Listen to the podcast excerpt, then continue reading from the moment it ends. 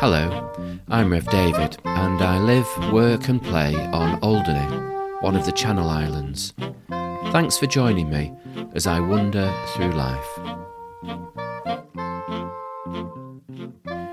Well, now it's 2023. New Year.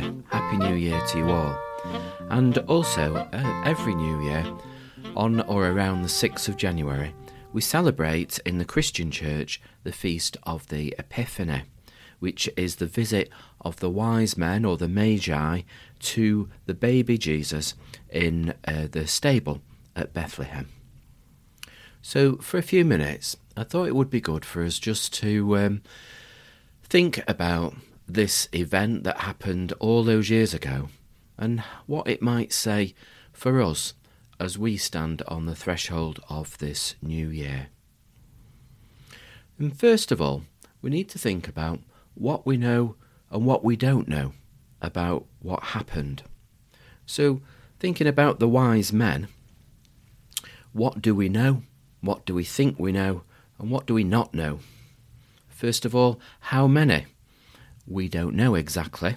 We know it was a plural, it was some. Were they wise men? Were they kings? Were they magi?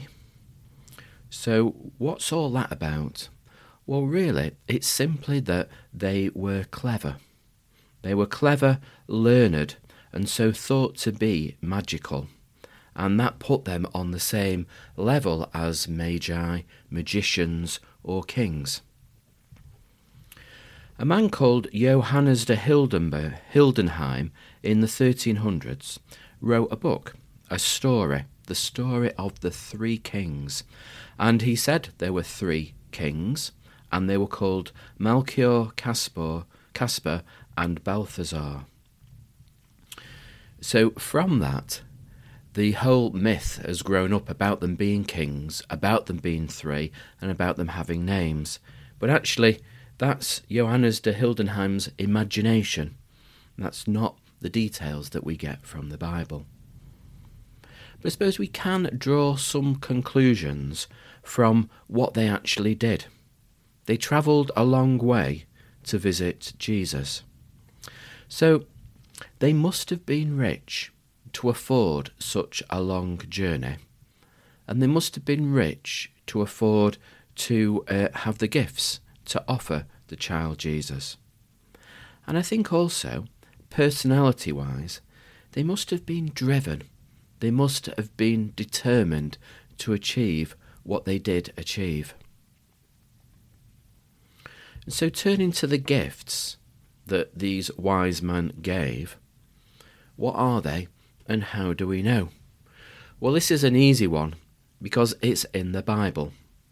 There were three gifts gold, which symbolized a king, frankincense, frankincense which is um, a sign of God, because the ancient tradition was to burn incense, and as you burn it, the smoke uh, from the incense and the aroma, the smell, goes upwards and travels up to God, who was always imagined and thought to be above. So, frankincense links us to God.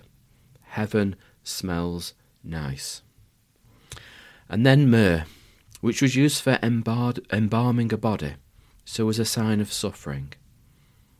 These three together, king, God, suffering, an odd combination, in a strange place, a poor stable, all points to someone out of the ordinary, to someone different. Let's think about that journey that those wise men made. It was a long way from Persia or um, what we now know as Iran or Iraq, around that part of the Middle East. It took a long time, something approaching two years. It was dangerous. There were dangerous animals, there were robbers, and also, and we won't think about this much these days, there was dirty water or should I say, the water, there was no clean water. So actually, every day's living was a health hazard because of that. And then, of course, there's the whole logistics money, food, transport safety. This was no casual undertaking. And what about directions? These wise men set off, not knowing where they were going.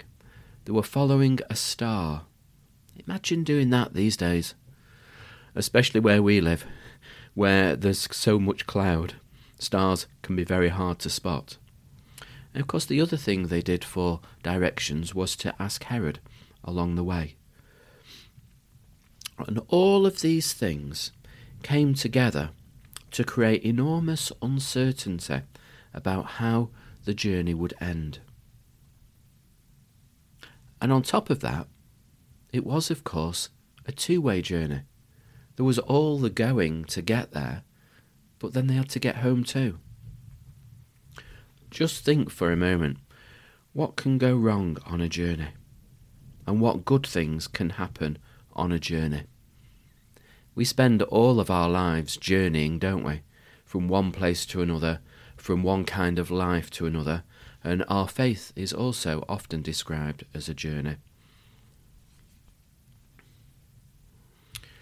So, taking that theme of journeying, and journeying in terms of life and faith, I want to look at it in two ways. First, if you like, by zooming out and taking a wide angle view, and then by zooming in and taking a close up view. So, zoom out. Have you ever noticed how, when you look at others, then their journeys seem better than ours? And this is because we don't know the details. We don't know all the ups and downs, all the difficulties and obstacles. We don't know any of that. Or when we look at our journey from the distance of time, how they always look better. Is that because we can't remember? We've wiped the bad bits from our memories. And also because as you zoom out and look at something as a whole, you can see the beginning and the middle and the end and the direction of travel and the length of time and what happened. So you can see all of that in perspective. And there seems to be a pattern. And usually it looks okay. But when we zoom in to our life journeys, to our faith journeys, well, it all looks a lot more messy when you get up close. Those three kings, wise men, they look all rich and stately. But what about the camel? Have you ever ridden a camel?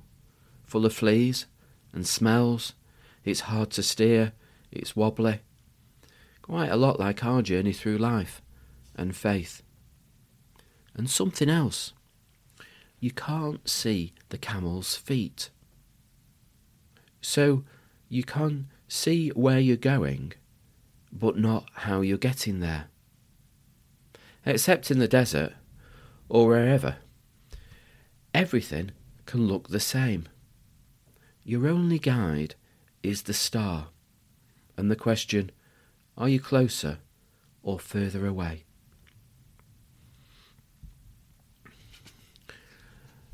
Lots of people travel at Christmas, and certainly I've uh, seen that happen where I'm living at the moment, with lots and lots of people leaving the island for Christmas and New Year to be with friends and family and then returning.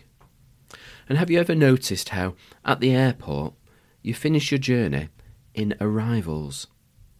We've just managed to finish Christmas, and now we've arrived at New Year, which is good because Christmas is the start of something God in the world with us. As I like to say, Christmas is the beginning of an adventure, not the end of a story. So, for this year's journey, a few thoughts. Why not keep your eye on the star, on Jesus? And don't worry too much about how you actually travel. And ask yourself, what gifts will you bring on the journey? Love, patience, kindness, peace? And will you be happy to share those gifts with all whom you meet on the road. And remember, the journey will be all over the place. But when we look back, it'll be roughly right, which is fine.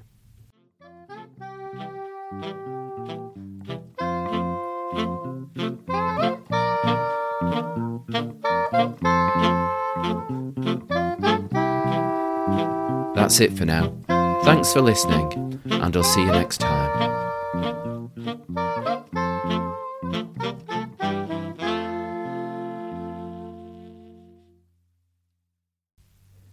If you've enjoyed this podcast and want to support it financially, then head on over to www.patreon.com and search for Rev David.